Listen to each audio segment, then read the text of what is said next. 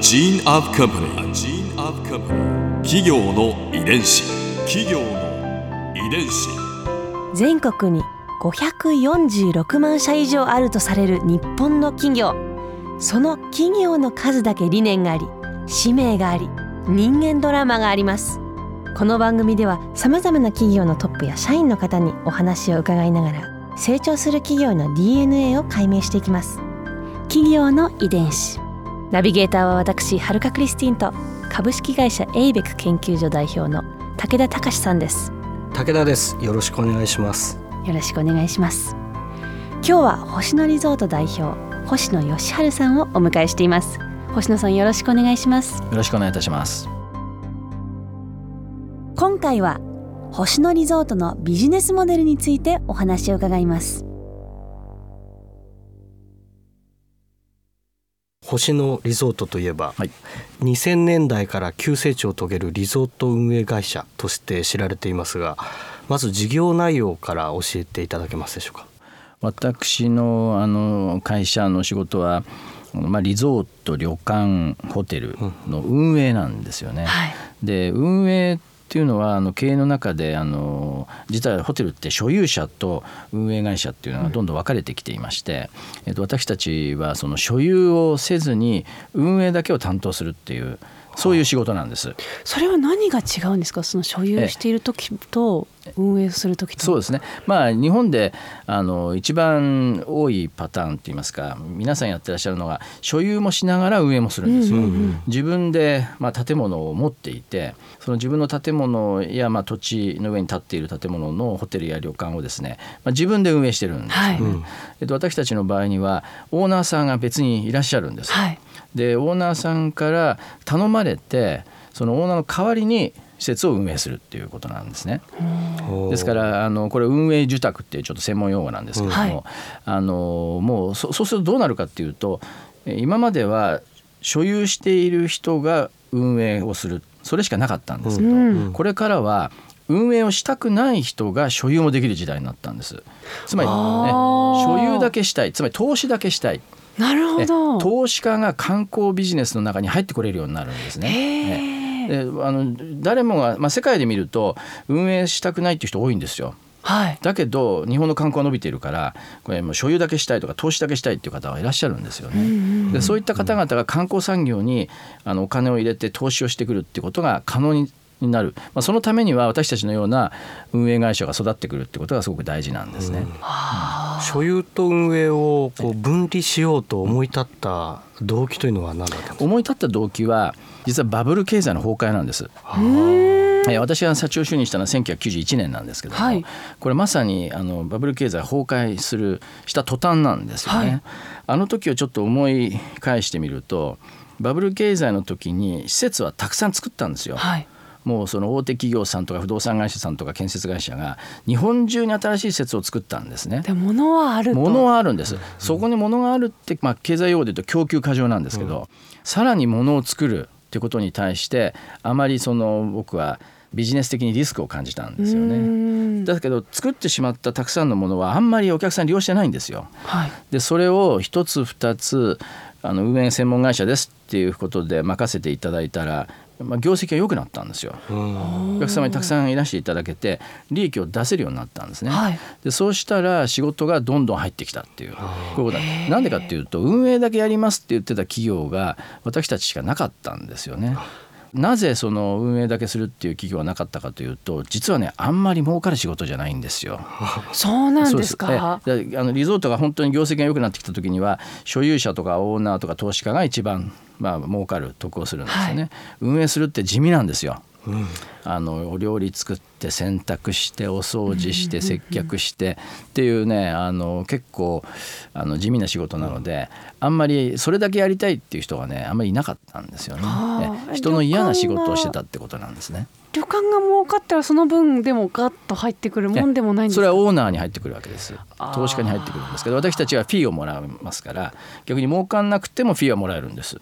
なるほえどそこがあの私はあのそんなに儲からないんですけど安定してるってところが好きだったんですけどね。あのバブル経済が崩壊しようがえ今度何か大きな事件が起ころうが景気がもっと悪くなろうがフィーだけはちゃんと入ってくるわけですよね。ですから意外に運営会社っていうのはフィービジネスですからあの投資ではないので安定してるっていうところがいいところなんだと思ってますけど。ご自身星野さんご自身は100年続く老舗のご子息なわけですよね。そうなんです。4代目なんですけどねその星野さんが運営特化のええ。会社にこう舵取りしていくというのが、不思議に思うんですけど、ええそうですね。過去100年間の間でバブル経済って経験したことないんですよね、はええ。でその崩壊も経験したことないんですね。ですから私はやっぱり4代目として今までのやってきたことを守るのが仕事ではなくて新しい環境に合わせて生き残るのが経営者の役割なんですよね。えーですから日本が高度経済成長が終わりえー低成長時代になりバブル経済を経験しそれが崩壊したと。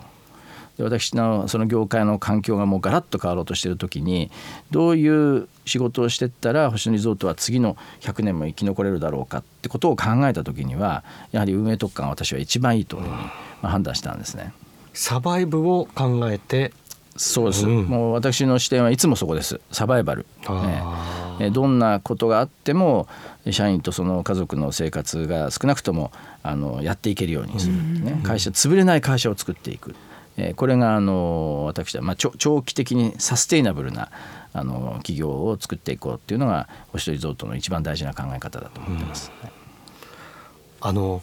ご生誕ご誕生されたのは、ね。あの軽井沢のそうです。星野屋旅館、はい、1960年なんですけど長野県の軽井沢町。はい。で生まれて育ってあのそこからあのまあ軽井沢で育ってたので冬になるとねスキーとスケートしかできなくていま、えー未だにスキーをしてるっていうのはそこからそういう理由なんですけどね。原点は軽井沢にある。うん、そうですね。軽井沢を実際に自分の実家を経営してみて私自身が学んだことも大きいとうん思いますね。ただあのそれ以降のいろいろなこう案件やプロジェクトにあの参加させていただいて運営させていただいてあのそこから学んだこともすごく大きい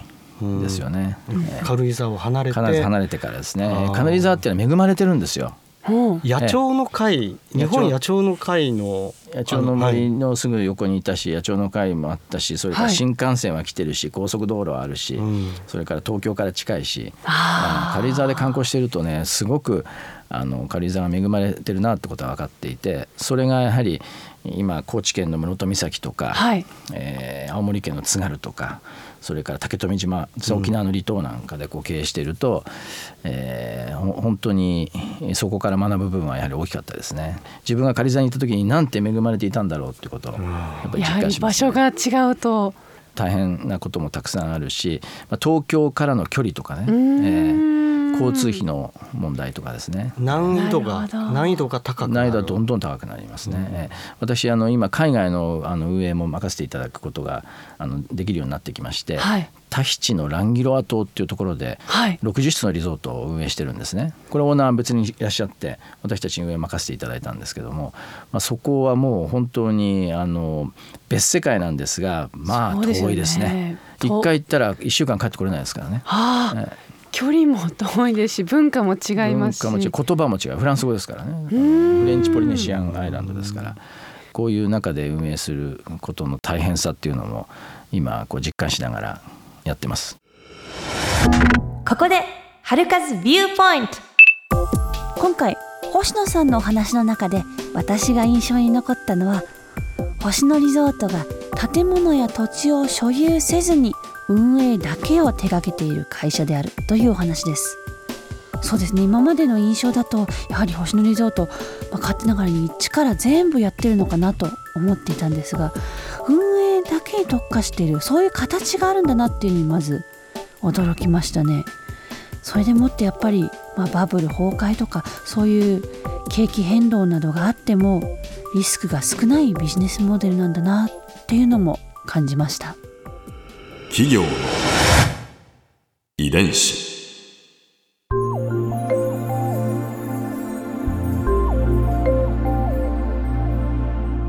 さてこの番組はポッドキャストのほかスマートフォンタブレット向けアプリ JFN パークでも聞くことができます。お使いのアプリストアからダウンロードして企業の遺伝子のページにアクセスしてみてください。それでは来週もお会いしましょう。企業の遺伝子。ナビゲーターは私はるかクリスティンと株式会社エイベック研究所代表の武田隆でした。